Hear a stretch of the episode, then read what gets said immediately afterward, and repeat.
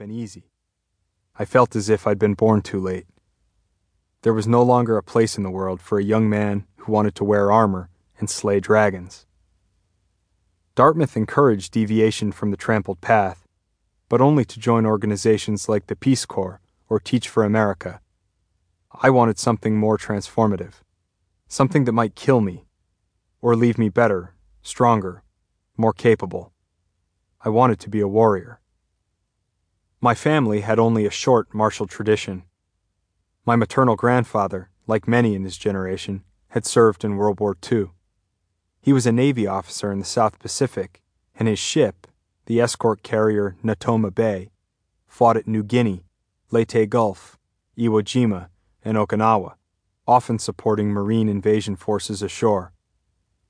At 6:35 on the morning of June 7, 1945, so the family story went, only 2 months before the end of the war, a Japanese kamikaze crashed into the Natoma Bay's flight deck the explosion tore a hole in the steel 12 feet wide and 20 feet long.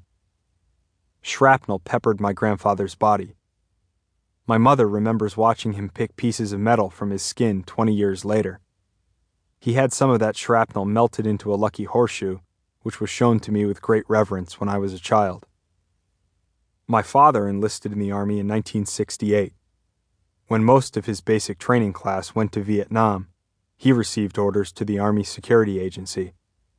He spent a year in Bad Aibling, Germany, eavesdropping on Eastern Bloc radio transmissions and waiting for the Soviets to roll through the Fulda Gap.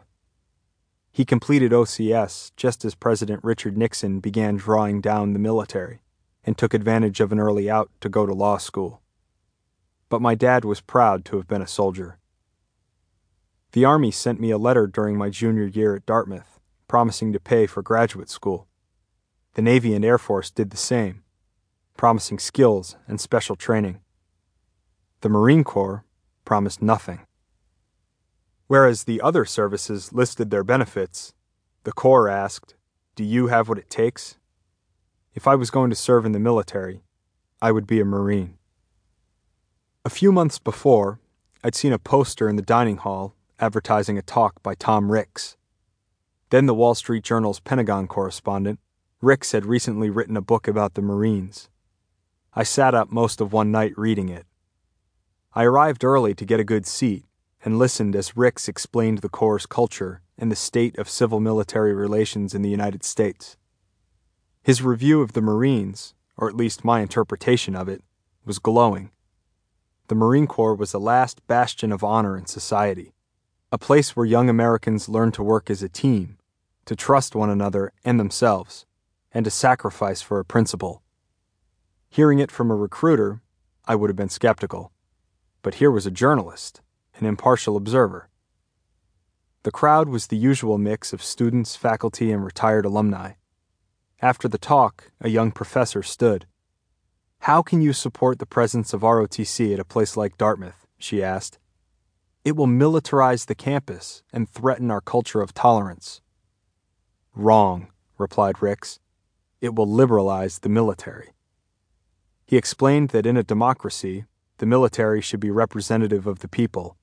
It should reflect the best of American society, not stand apart from it. Ricks used words such as duty and honor without cynicism, something I'd not often heard at Dartmouth.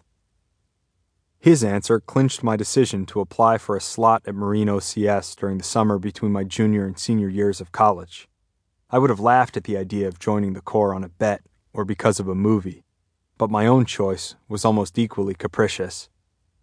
Although I had reached the decision largely on my own, Tom Ricks, in an hour long talk on a cold night at Dartmouth, finally convinced me to be a Marine.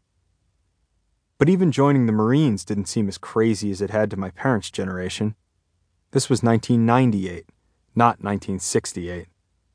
The United States was cashing in its post Cold War peace dividend. Scholars talked about the end of history, free markets spreading prosperity throughout the world, and the death of ideology. I would be joining a peacetime military. At least that's the rationale I used when I broke the news to my parents. They were surprised, but supportive. The Marines, my dad said, will teach you everything